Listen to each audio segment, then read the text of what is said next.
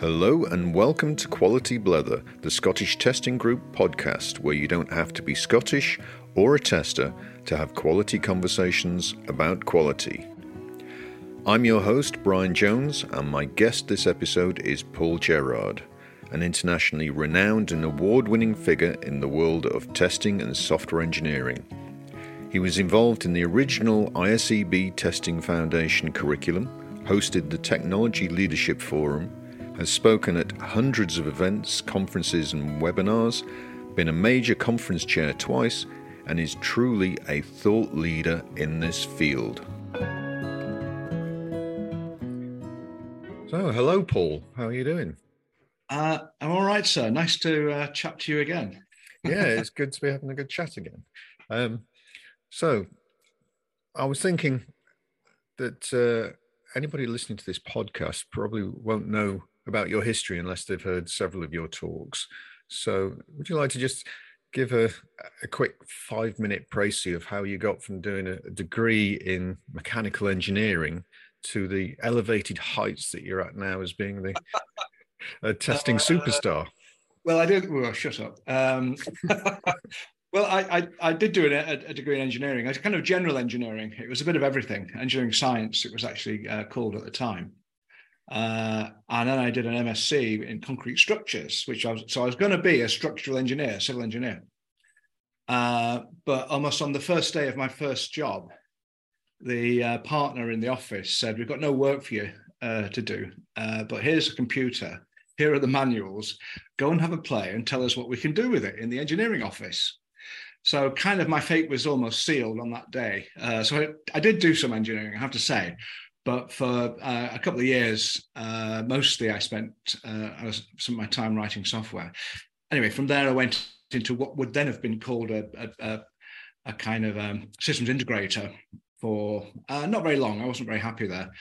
Uh, and then I got into uh, the telecoms business through Mercury Communications. And if you recall, when BT, when the when the telecoms business was um, uh, what's the word? Uh, deregulated. Um, uh, i worked for the competitor to bt uh, and i started there i think there were about 200 on the payroll when i left. I think there were 12000 something crazy. Um, so i had a great fun about seven years basically writing code uh, uh, for customer service systems kind of stuff eventually being a project manager there. And from there i went into testing. Um, it was kind of an accidental thing. Uh, the last job I did at, at, Mercury was to I actually wrote a test strategy, never having written a test strategy in my life, uh, and I got most of the information for it from uh, Boris Beizer's book, uh, Software Test Techniques, the uh, unit testing kind of bible. Very good book. Uh, yeah, and the guy the guy I worked for said. I've never seen as good a test strategy in my career. so obviously, I have to pick the right bits uh, it was complete. Um, uh, I, I, did some thinking, but mostly it was lifted from that. But anyway, from then on, I, the next job I got was uh, in, in testing for a boutique uh, consulting firm called Système Evolutif back in the day. And this would be early 90s. Um, and I've been in that business ever since. Uh, I went, uh, I kind of um, worked for and then ran Evolutif until the mid 2000s. And then got my own kind of company together, Gerrard Consulting, and I've been working in that uh, kind of format since 2016, 17, that kind of period, doing um, the usual thing, you know, um, some testing, yeah, some test management, yeah, uh, lots of test strategy, lots of coaching, mentoring, training, um, do a lot of conference work. Uh, I have in the past, I'm not doing quite so much now. Uh, obviously, because COVID kind of intervened a little bit, um, and written a few books as well in the meantime. So I've kind of done a bit of everything. Um, I try and stay ahead of the game and talk about things that uh, are coming up, uh, and I'm paying quite a lot of attention to a couple of things. Uh, possibly the most important one is the skills idea and the uh, society, which I'm sure we can talk about in a minute, uh, but also uh, AI and, and, where that's going for our in our world. Um, it's not all it's cracked up to be. I think it's the first thing to say. Don't believe all the hype. But then again, it is it is exciting, but it's exciting. It's a bit of a uh, also a roller coaster ride at the moment. In that there's so many uh, moving parts and things that uh, we haven't got our, our, our, heads around. Not as users, maybe the academics have, but we we're catching up slowly. Uh, that's the other thing. So I'm I'm looking at AI as well. That's my kind of future uh, forward thinking kind of uh, ideas thing, which is a bit of a bit of fun, but uh, there's a very serious side to it. I think it it, it will impact us as an industry. There's no question about that. Yeah, and those are both topics that I'm really interested to talk to you about at some point. So, um, last time I spoke to you, last this time last year at the Eurostar, you said you were retiring. And then next thing, I, I, think I maybe had a few drinks. I think maybe you had, but uh, next thing I hear from you is that you're wanting to set up um, an institute for testers so that testers can become chartered engineers and yeah. recognized as proper engineers. Now, yeah. what prompted that? What's what's your thinking well, behind that? Yeah, um, I think it must have been the drink speaking when I said I was retiring. I mean, I'm not I'm not uh, working as hard uh, and I'm not kind of banging the drum as much to try and market myself in that way. However, I'm still obviously still active and and probably working mostly on uh, this thing, which I'll call the Test Engineering uh, Society. Now, what is it? It's for years and years, and for as long as I can remember, 25 years plus, people have been talking about how do we make uh, testing, test engineering, quality engineering, this kind of you know QA these these kind of roles how can we make it into what we'd call a profession? And the general consensus is we are closer to an engineering kind of discipline engineering profession than than other things let's say. Mm-hmm. and uh, there's a challenge because we're not kind of organized enough. There was a lot of debate and uh, not always pleasant debate across our business about how we should do the job we call testing uh, but that doesn't remove the fact that I think it would be beneficial to, to have a, an engineering discipline and, if you like, recognition for, for what we do. Now, of course, that comes with uh, responsibilities and, you know, uh, it has to come with experience and so on. But essentially, if you look at the other engineering professions, the larger uh, and the better known professions, uh, Institute of Civil Engineers, Institute of Mechanical Engineers, Institute of Electrical Engineers, uh, and the BCS uh, is part of this game. Um, perhaps more of that later. Um, uh, there's a process you go through. There's a series of qualifications you have to go through. So if I had become a civil engineer, uh, you know, for my career, uh, ultimately, it would have taken about seven years to do some uh, work in the drawing office, for a couple of years probably then to go out on site and take part in maybe do some low level supervision of some project work on site. Mm-hmm. um, might have been a water scheme or a hydroelectric scheme back in the day when i was uh, involved with the company i was. And then maybe come back into the office and take a more senior role on a project and to own a project to project manage stuff like that. So it would be a kind of a seven year journey. And in that journey um, you'd have to produce evidence that you're doing the right thing. And your employers would encourage you very strongly to do this because practically you can't practice in these engineering disciplines without being chartered. At any rate, after about seven years, you'd uh, uh, acquire this, this, this label of chartered engineer. Now, that's critical for some things like civil engineering in particular, because it's kind of a safety critical activity. You know, people's lives depend on the quality of work that goes into bridges and buildings and schools and everything else that gets built on the planet. Now, shouldn't we be in that same game? Shouldn't engi- test engineers, let's call them, shouldn't test engineers be on that same journey towards professionalism and professional recognition uh, with a view to establishing credibility for, for, sure for our employers and for our clients if we're consultants um, to try and stabilize the the um, not st- stabilize is the wrong word but to try and establish a framework for what you know if you're if you're hiring a test engineer you know what you're going to get you know and if they are um, an engineering technician which is kind of the lowest level it's not a low level it's the lowest of the three levels uh, an incorporated engineer or a chartered engineer, you know what you're going to get. And there should be a definition of the capabilities of this uh, individual um, which has been validated by a professional body that has credibility and is licensed to grant uh, the um, uh, the postnominals, you know, the letters after your name. Uh, you know, CEng is chartered engineer. So that was been that was talked about. I remember having conversations at Eurostars, for example, in like the mid '90s about this, and uh, several people uh, put proposals out and said, "Well, this is how perhaps we could move in this in this direction as an industry, as a you know as a discipline, let's say."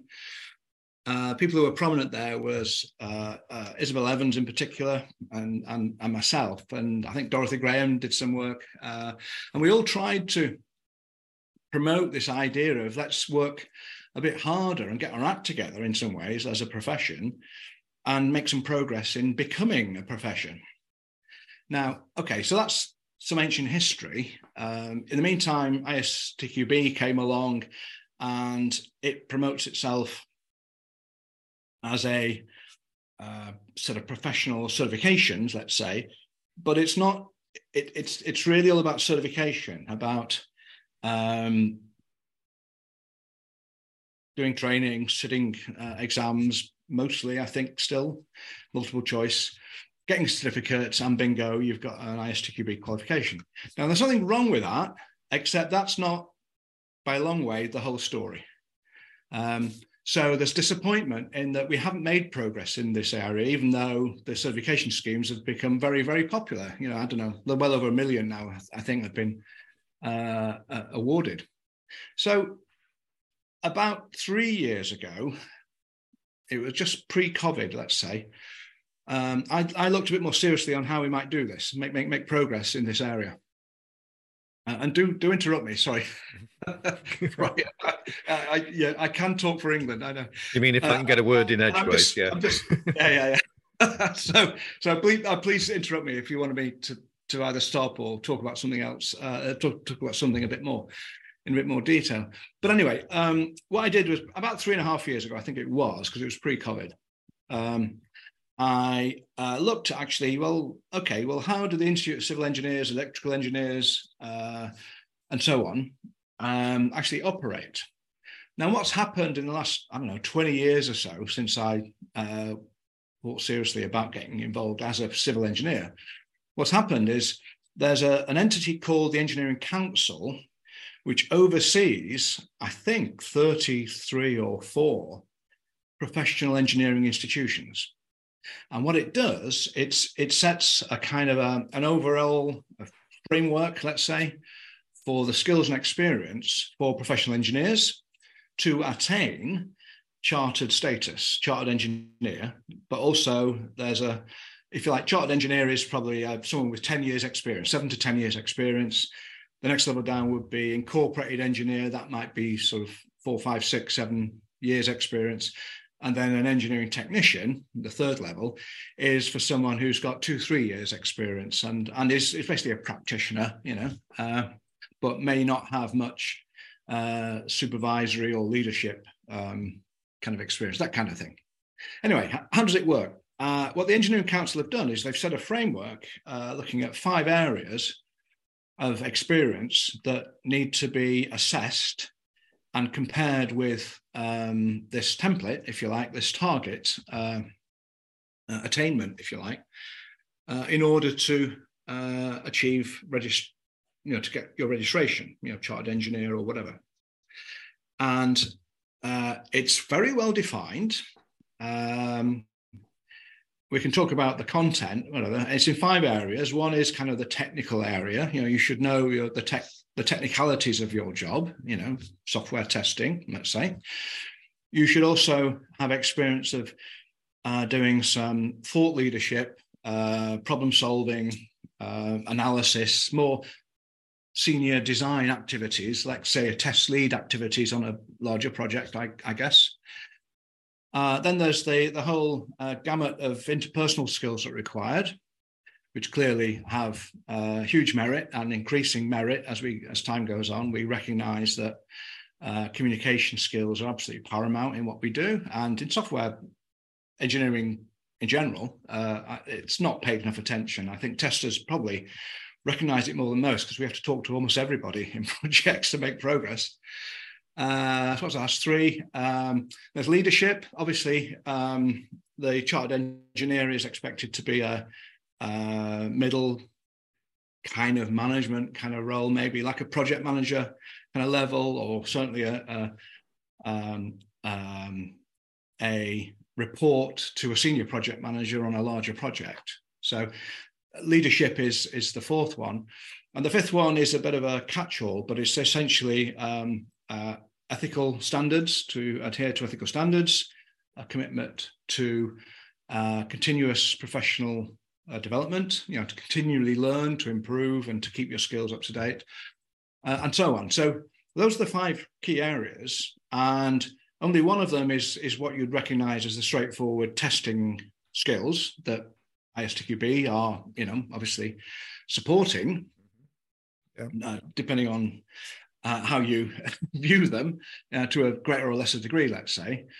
Uh, so it's a much broader uh, skills base. Now, this this this overall framework is by and large adopted by 33 institutions in the UK, who and many of them operate internationally as well as just the UK.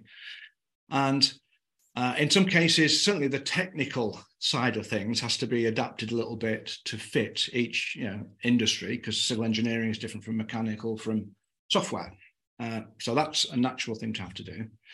Um, and each institution is licensed to grant um, um, the regi- you know, to register people at these various levels, you know, these post-nominal letters of chartered engineer, incorporated engineer, etc. Uh, in order to do that, they have to be credible as an organization to have people who can assess, you know, um, with, um, you know, do, do, the professional assessment accurately. Uh, the institution is also expected to uh, run training uh, and support of individuals who are on this kind of journey. And the expectation also is it should be a community thing. They should be running events, uh, both educational and and you know if you like uh, that, that support uh, the learning of people, but also associated activities. So you know uh, events might uh, cover things that, that are of national importance. So so things in the news. You know, so software gets into the news usually for bad reasons rather than good reasons. So you yeah. know there might be events events like that. You know to discuss say the, the, the post office um, uh, saga that's been going on for I don't know how many years now, 25 years I think now. Yeah, uh, scary. Uh, the major challenge to how this industry actually operates. So, and testers, you know, may or may not have been involved, and may or not, may or may not be to blame because it seems to be a management failure overall. But it's relevant, very relevant to the way we operate uh, as an ethical uh, discipline in that industry. So things like that. And so, Very so if you like, the institution has to have credibility as a community, but also to provide educational services, training, and support, coaching, mentoring, that kind of thing, as well as uh, doing the assessments. It's not just a box ticking uh, kind of process. Let's yeah. say. Okay, I I can definitely agree with the necessity for the recognition, both professionally and the, the, the chartered side, especially considering I've had a lot of experience in the safety critical area, that that aspect of actually being recognized to be responsible for people's lives and yeah. being professional in that. But to play devil's advocate, you can get CEng through BCS. Yeah. So, so uh, yeah, you can do, uh, but the the I'd say that's good but they're not looking at software testing in particular. They are more looking at uh, software practitioners in the round. And I think, I mean, I know a few people who've gone through that process who've, you know, they've paid their dues and they maintain it and they don't see a lot of value in it because the BCS doesn't promote it uh, substantially as a um, as a beneficial thing to the industry. You know, it's kind of it's almost kind of a, an aside. I mean, the BCS is spread so thin on other things uh, that it, I don't think it, they're giving it uh, the attention that perhaps it should deserve. That's one thing. The other thing is is historically. Um, I think we have all found in our business that the BCS don't focus very much on software testing in the in the round, and that they may. I think all the disciplines within software would probably have the same complaint, in that it's the computer society, software, you know, the professional software engineer society for sure. But there's there's 20 disciplines embedded in there, and I know they um, try and account for this with things like the what's it called the SFA, the um, SFIA, which is the definition of all the kind of skills areas for various roles. But it's huge, and it's also for everybody. And it's like, well, and it's also not that appropriate, you know, for a lot of people who are working in our business. So, you know, I, I, okay, and, and I don't want to be too critical of them because I think they they they're they're spread a little bit thin across all the disciplines that are involved in software. Uh, but they've not been very effective, in my experience, with uh, what we've tried to do in the past. And as I should say, that I got involved with uh, the Information Systems Examination Board, ISEB, which was independent of the BCS uh, when I got involved with it in 1996, I think it was five or six, 96, I think it was. Um, and it was absorbed into the BCS. And it just wasn't agile. Let's let's use that word. You know, uh, the agility just disappeared. So it was not a private. It was it was kind of a, a public body. Uh, you know, like a, ISEB was, um, I think, a, a charity or a, or a, a, company limited by guarantee. I can't remember. This is 25 years ago now. Um, mm-hmm. But uh, it kind of lost its agility, if you like, when it got absorbed into the BCS because it, it got drawn into all because the BCS has several um, different regimes of training and certification. You know, there are several areas. Now, I think that's been tidied up a little bit, but even so, it's a bit, it's like dealing with um, a bureaucracy. It, it, there's no other word for it. And I, I, I was very frustrated when I was involved with them, I have to say. And that was a long time ago, and I'm not, I know it's moved on, but even so, it's still got a very broad general focus rather than specific to one industry. And I think we need more attention than, than the BCS can give us to make progress. Is my is my kind of response to be more recognised as testing professionals rather than as software professionals. Well, I think well, I think uh, that's the other thing in that um, there's not many things that don't have software in it nowadays. So, so you know, the people who test uh, oh, I don't know, um, electric toothbrushes, you know, probably think themselves as electric toothbrush testers. But uh, set aside the mechanical side of that, there's software in there nowadays, and there's software in all these little handheld devices, you know, that that we use, and also in almost every very large scale device. You know, from a uh, electric toothbrush to an aircraft carrier, for heaven's sakes, you know, which is a massive systems of systems of systems, you know. Mm-hmm. And it's all very dependent on software. And a lot of the testing that's done isn't isn't uh, necessarily focus on the software, but we all know the software is a potentially the riskiest area mm-hmm. of uh, these mechanical systems, let's say, so, because they're immensely complex. So I so I, I think we need a I think there is a there's a justification for saying that we need something specific to people who test stuff.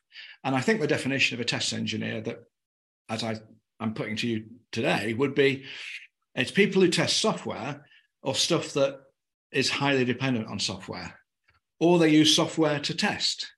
And I think that covers everything we need, and which is basically most things on the planet now. so have, have you have you actually got a toothbrush that's uh, Bluetooth connected? Because I know they exist. I, I did. Uh, I did have one. I've never used it. I mean, I, I, really, really don't see the point of it. Anyway, but it was kind of one of these things, like the Internet of Things, a few years ago, and that was uh, the hot topic. Everything got connected. You think, well, why? Why do I need a connection between my toothbrush and this little device, which then connects to my phone? I mean, really? Uh, so there's, I mean, I, yeah, don't get me wrong. I mean, there's probably is value in some of these things uh, and health health devices. You know, like in the bathroom, I've got a set of scales that connect to my phone, which you know it measures. I don't know what. Uh, what is it? Body fat percentage, It weighs, weight. It, Yeah. it weighs me. It tells me my um, what's what's the what's the number? I can't. Even, I don't pay much attention. to BMI. your BMI, that kind of thing, uh, and also you know how much water is in your body and how much fat, you know, yeah, the proportion of fat in your body. Yeah, I'm I'm not in a good place with my body at the moment. But anyway, um, yeah, these things all need testing, don't they? And and and almost every every mode of transport now is totally dependent on software. It's all fly by wire. Uh, cars, self-driving cars, that's coming. Aeroplanes for many years have depended on software. Uh, I mean, almost every aspect of our daily life is is is dependent on software, and I mean, who knows what the proportion of um, budgets go on testing compared with um, the whole cost of a development of a, of a system. But most developers spend most of their time testing, and they probably don't like doing it, but but they do. They probably test more than testers, I think. You know, so most of the industry are spending most of their time, or let's say up to half their time, which is a huge amount of effort on this thing we call testing. So shouldn't we recognize that as a a discipline that career testers have to uh, uh, you know excel at and be recognized at, but also developers. I think developers would benefit from uh, being recognized that they do uh, a remarkable job in testing their software. Um, so it, it's it's it, it's a tricky one, you know. I mean, are we are we an industry or are we part of an industry? If we're part of an industry, we're never going to get separate recognition very easily. Uh, and, and I don't know what, to be honest, um, if you're a business analyst, this is probably going to offend some people, but what the hell? If you're a business analyst, is the business analyst getting a qualification from the BCS more or less valuable than an engineer getting uh, uh, the registration or the chartered status from a, uh, an engineering institution? I mean, you can't it, you know it's very hard to judge you know the, the value to society in this way and I, I don't think that's something we should pay too much attention to but um, it, it, it seems to me that software is important enough uh, and the testing of it and the assurance of it important enough that the people doing it uh, should be recognized you know and Mhm. good practices should also be recognized. And standards, I know, are a very moot, moot area, and I'm not promoting standards or whatever. Someday we'll have, I think, uh, potentially some standards that are more, let's say, uh, appropriate to a lot of the jobs that are not safety critical. You know, um, I think, but we're not going to make progress in that area until we establish ourselves as a profession and people take that seriously. That you have to maintain standards in the broadest sense. Yeah. So um, I think just about everybody listening to this is going to agree with you that we need to be recognized. We should be recognized because we've been arguing for that for decades. So, when can we actually expect to see this fledgling test uh, engineering society appear? Uh, uh, I think its first incarnation will be this summer. Um, so let's say the next three months, uh, hoping to. Uh, I mean, where I'm at uh, with with uh, with colleagues is uh, we've set up the entity now. We have a, a business entity called a society. Uh, you can't actually call it an institution until it's kind of established. There's a kind of a of kind of a rule within Companies House that you can't set up a company as an institution directly. It's got to be renamed into an institution once it's established. Anyway, that's not that's a kind of an aside. Uh, got the company off the ground. Um, uh, we're building a website which is, um, let's say, modelled on uh, one of the other institutions, uh, not the BCS because that's too broad, because we're trying to focus very much on the engineering activity within within this business. Um, there'll be a um, uh, substantial organogram required. If you look at it, this thing in five years' time, there'll probably be three or four um, essential uh, board uh, or commit boards or committees.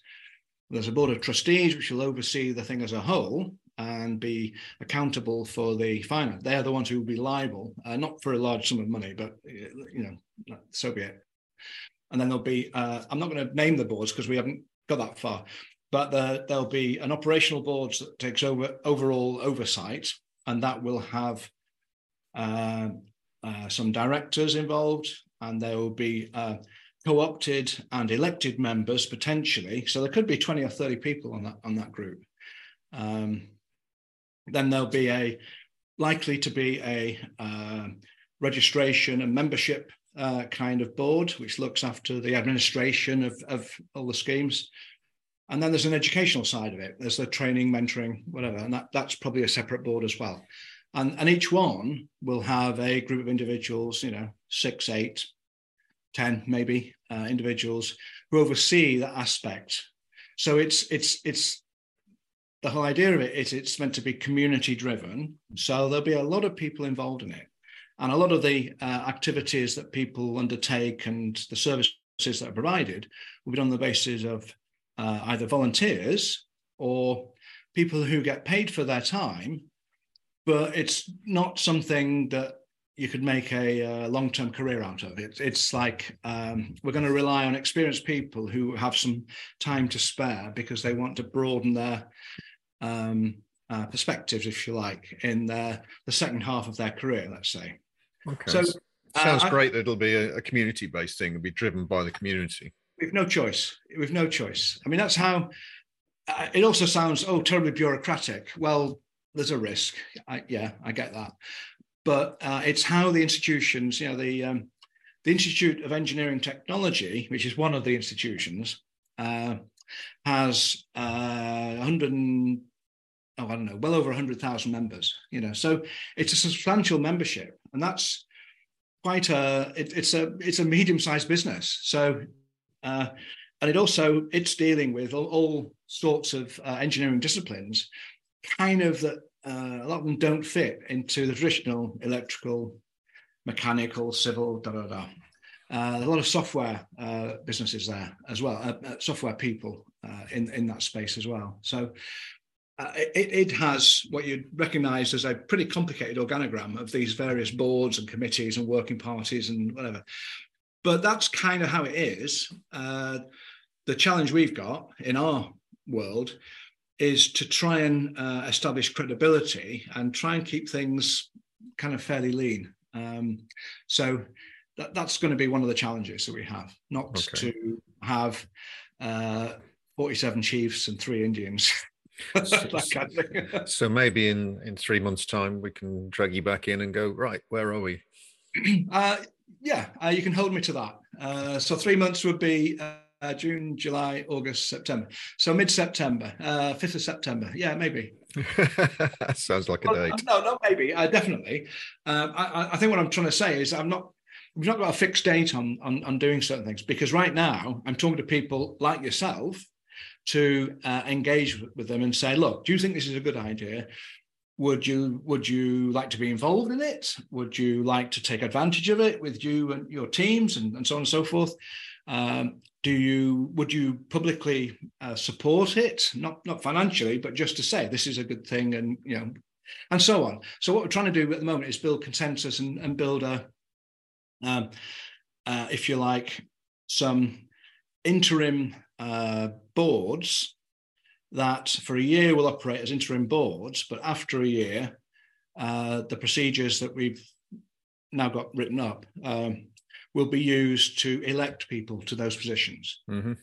So it's a bit of a bootstrapping exercise. So for a year, it would be in a kind of a startup mode, a uh, substantial number of people involved, but uh, the expectation is within a year, we'd have to start working to the procedures that the other institutions uh, kind of hold to, such as uh, like this whole one member, one vote. So every member has a vote for the elections to people to these positions quite often. Uh, not not everything, but um, mostly.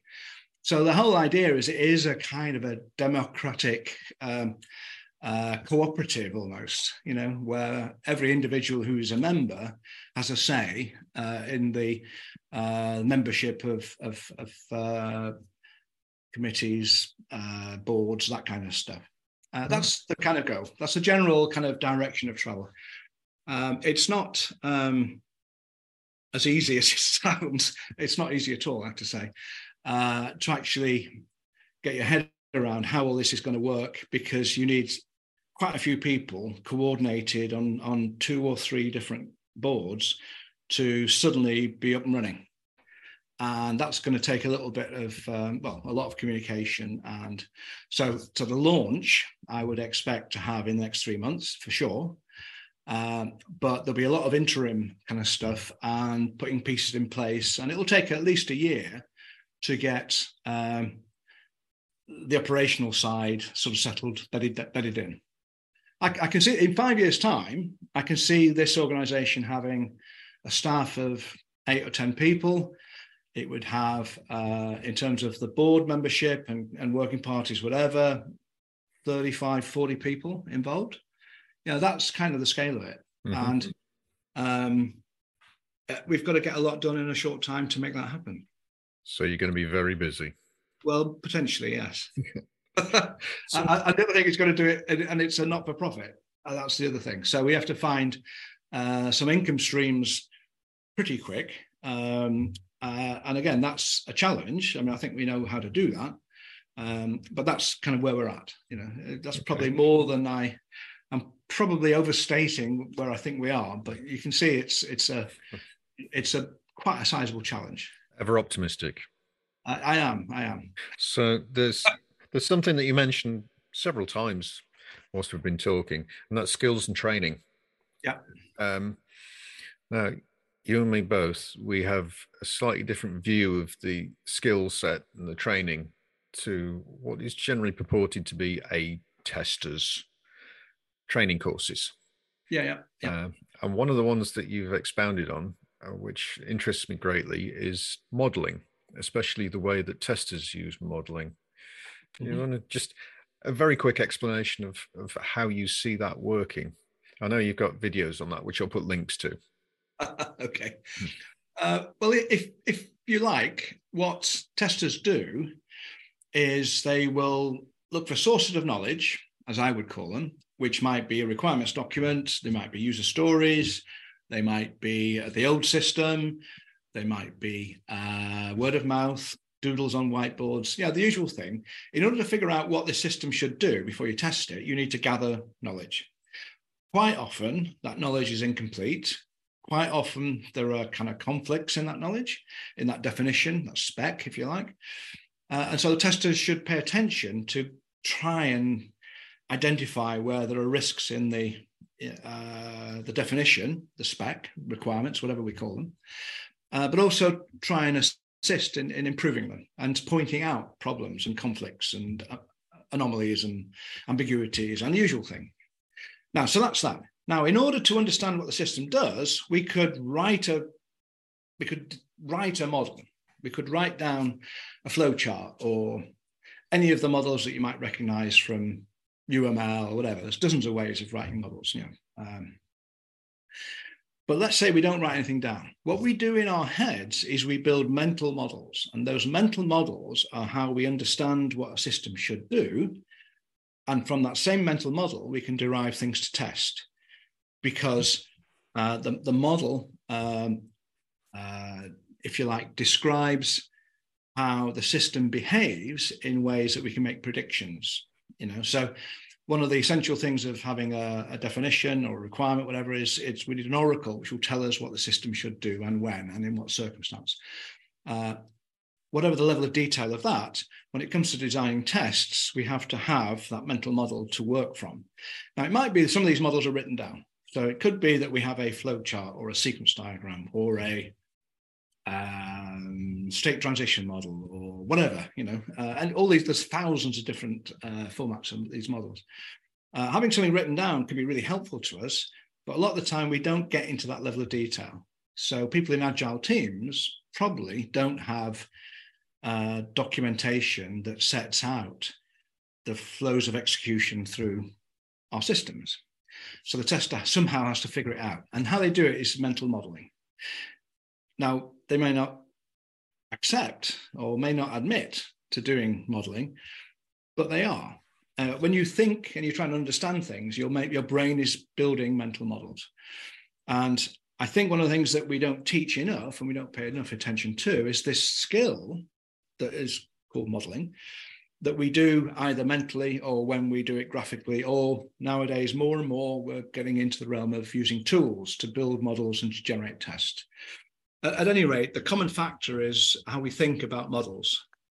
And so my what I've been banging on about somewhat for the last 10 years or maybe 12 years is we should pay more attention to modeling and not necessarily how you document stuff or which tool you use, but much more about how you think.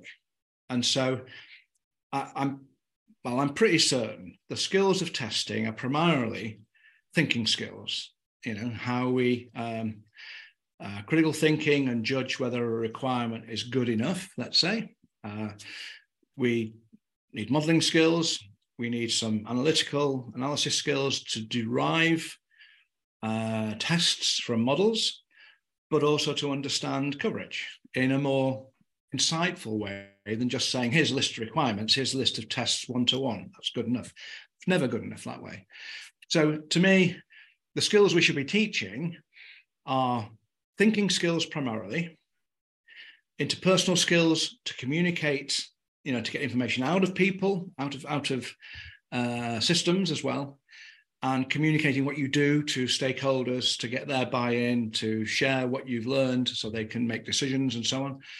Um, and everything else is, is, is, is logistics in my world, in my brain. Now, logistics are a necessary evil, dare I say. So we need tools to run tests. Yeah.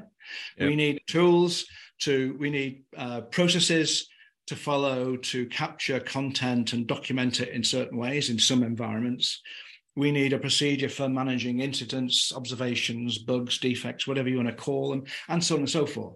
But these aren't testing, these are logistical things that we have to have in place.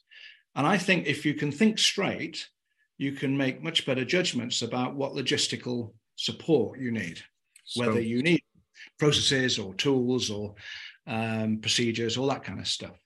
So, what would you say is the best way of learning these modeling skills that uh, we need?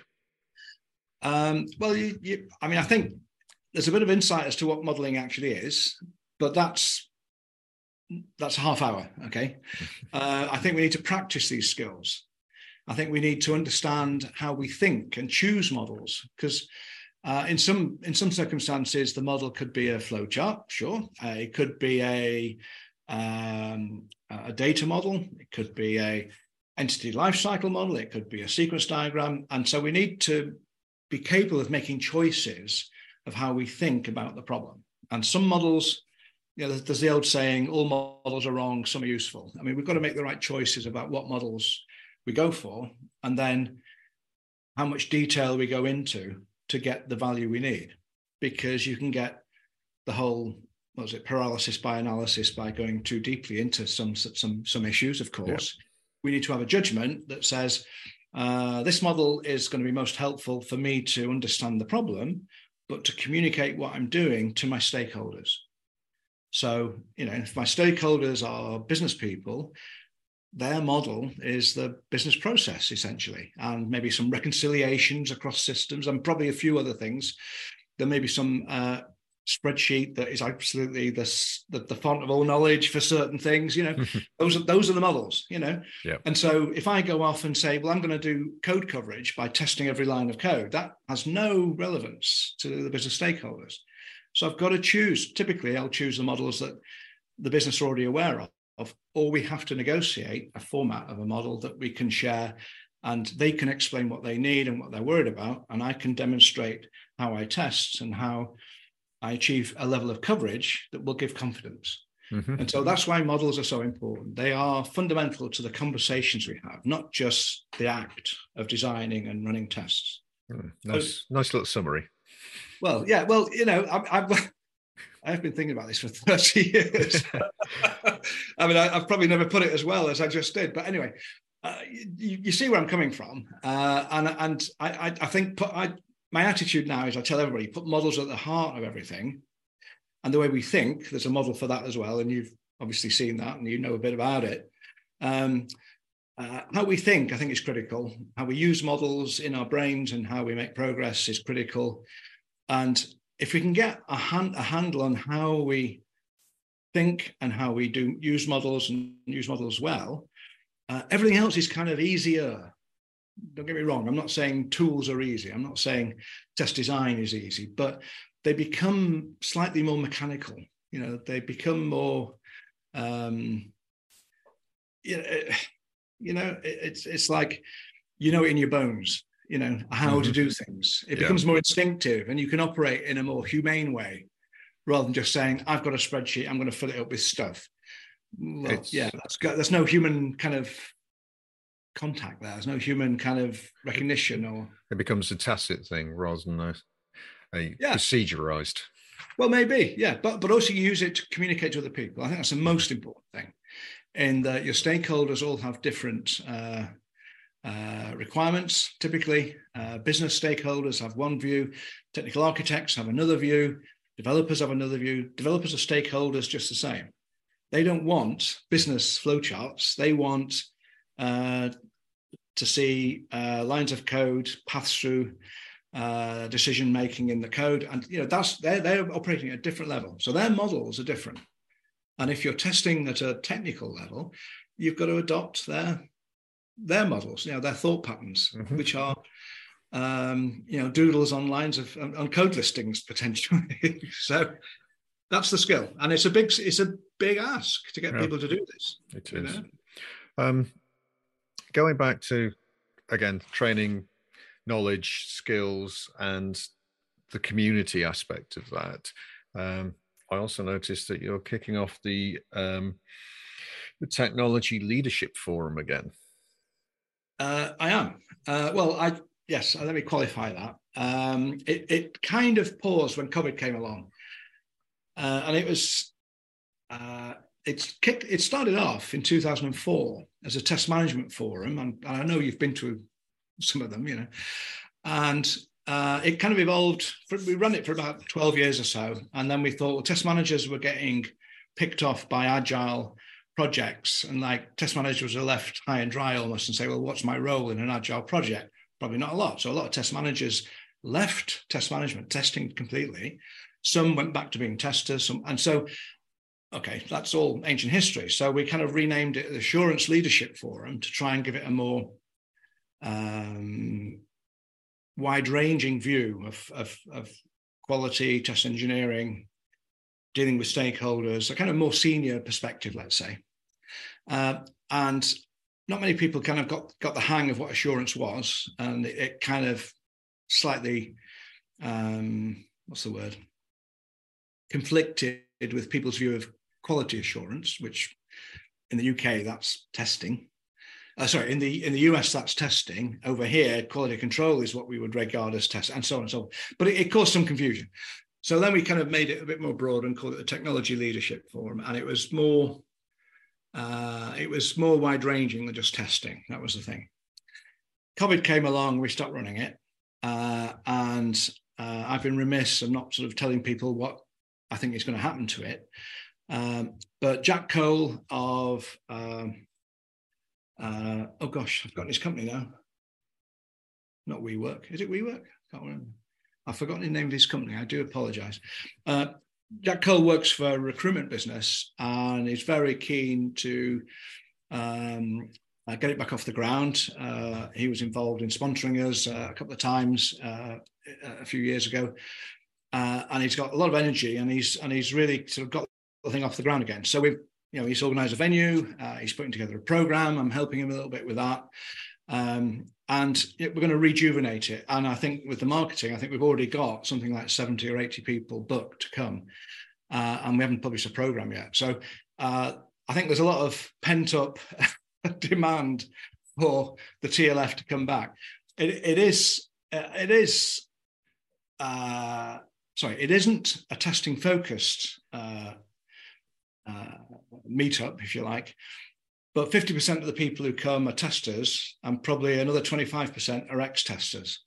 So we have our that, that network is uh, largely drawn from the testing community. but we also have a lot of people who have an interest in um, assurance and leadership uh, and delivery. Uh, so we get project managers, we get stakeholders coming along, uh, folk uh, in the uh, business analysis kind of community as well, data scientists, all sorts of people who are involved in delivery. And we try and talk about issues that are to do with delivery, not just testing. That's the thing. Uh, so I, I, I think we haven't got a date yet. I think it's going to be uh, July, um, later in July, maybe the third week of July. I think we're aiming at, and hopefully it'll kick off again. Uh, and the connection with the society is the society ostensibly will have um, some, maybe many, um, uh, special interest groups or focus groups. And this will be one, and this will be probably one of the biggest uh, because of its kind of uh, scope. Uh, but I expect uh, what we're trying to do is use this as, as part of the of the of the restart of the TLF, but also to bring it into the the fold of the uh, engineering society, test engineering society. Great, I'll look forward to that. Uh, hopefully, I can get to wherever it is. I assume it's is it going to be London based or yeah, yeah, Macclesfield based? Or? no, it's not. the centre of the world, Macclesfield. No, no, um, it's in London. Uh, I I I do have the details somewhere, but it's not signed off yet, but uh, we we we've we've got a venue, I believe, already, and it's very good. It looks very slick. There's a big open area for a kind of a plenary session, and then there are four breakout rooms. So it's it's going to be like a, and we're going to run it uh, later in the day, so kick off at four o'clock, not two, so give people time to get there, so they don't lose too much time out of work. Uh, so so we're going to try it out again, uh, see how it flies. Uh, but I'm really optimistic. I think um, I think there's a a demand for it. I really do. Mm, I'll look forward to that. So I'm just aware that we've been talking for quite a while here. So a couple of questions just to wrap up. First off, what three books would you recommend? What three books do you say everybody's got to read that's in this field? Oh, good heavens! Well, it's changed over time. It's it, it you know so 30 years ago it would have been. Um, I'm just looking at to my shelf now. um, what's it called? Well, Beizer. The art, the art, the art of software testing. Uh, probably the uh, testing computer software, Cem Kaner's book, whatever. Now, now, and, and so on. Um, but it's moved on now. And now, if you look at, if you do a search for testing books, there are hundreds and hundreds of them. Um, three books. I, will be a bit arrogant and say, uh, look at a copy of my little book, the little black book. Um, uh, can I go and get one?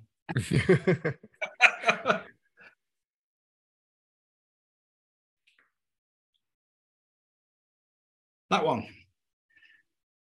If you okay. meet me and, and, you give me a nudge, uh, I'll give you one for free. Okay, so you know it's a freebie. Uh, it's not very long, uh, but it, it, summarizes a lot of the concepts of what we do with regards to thinking. So I would push that one a little bit.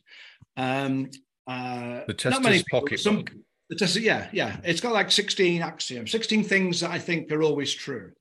Uh, and that they, these are fundamental, these are the pillars of what we do. Um, what would be another one?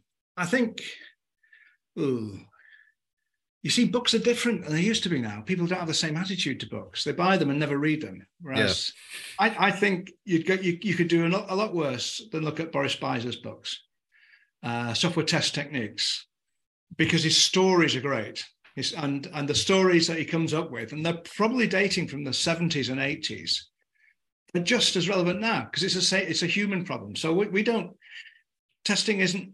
I mean, software isn't a technological problem; it's a human problem mostly, because we have to communicate this and the other. So I would say um, software test techniques by Boris Beizer. Uh, I, if I had more time to think about it, because you just dropped it on me, I, I might look at it a bit differently.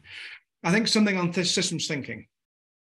Um, I'm a fan of uh, Peter Checkland, uh, as an example, um, who wrote this book a long time ago. Uh, I think it was the 80s, it was written. Um, and, and there's other books, but I, I would go down the systems thinking route rather than the general systems theory route, which some people promote. Um, systems thinking is about problem solving. Uh, general systems theory is about solving life, the world, and everything. It's it's way more ambitious. Yeah, I can see you got the fifth discipline behind you. So. Oh yeah, oh yeah, that's the other one. Uh, that's a that's a good one. But something on system thinking, I, I wouldn't. I, I, I, that was the first book I read. That one. Mm-hmm. Um, and that, that's why I, I mention it. I'm looking at my bookshelf now. My bookshelf is actually not behind me because that's a green screen. uh, so I'm looking over here. I don't know. I'd I'd, I'd probably leave it at that uh, because I'm something on critical thinking. You know. Okay. Cool. Test, test design is important. Uh, maybe Cem Kaner's book on domain domain testing, which is a big book but you'd recognize that this is a serious topic. You know, there's a yeah. lot to learn. You know, even something as simple as equivalence partitions, boundary values, uh, domain testing, as it might be called. Uh, yeah, you can easily write a, an inch thick book on that. It's a big subject, our discipline. Right. And, You've uh, called out some really good books there. So I'll I'll put some links into the the, the notes for the podcast too, so that they can be referenced by anybody listening yeah. to it. Um, so, one last question before we wrap up. What's the weirdest bug you've ever found? Oh, the weirdest. Oh, God. Um, not weird. I, is, again, if you gave me time to think about it, I could probably fish something out from the, the archives. But kind of the funniest bug was uh, we were doing some performance testing and overnight, um, performance went from not great, but not bad, to absolutely abysmal, taking, taking minutes and minutes to do anything. And uh, it took a while to figure out what had happened. But it turned out that, there was a restore of the database overnight. And in order to uh, load all the data, this is in the days, well, before, I mean, maybe things weren't as good in those days. It's 25 years ago now. But in the restore, the DBA took all the indexes off and loaded them separately, but he forgot to load the indexes. So in effect, the database went from an indexed database to a flat file database. So there were no indexes. So all the searches were whole table searches. Uh, all the lookups were whole tables. So, you know, and it was kind of it caused absolute horror in the project because everyone thought, "Oh my God, we've done something really disastrous here." Uh, but it was a DBA who just made a slip in the uh, in the restoration of a database. Um, i can probably think of others, but I sorry, I, right now I can't. I'm sure we'll be swapping some more in, in the future because there's plenty of subjects that uh, we've mentioned along the way that I, I really want to talk to you more about. Yeah. So for the moment, uh, I think we'll wrap it up there. So thank you very much for your time. It's my pleasure. and we'll speak again. I hope so.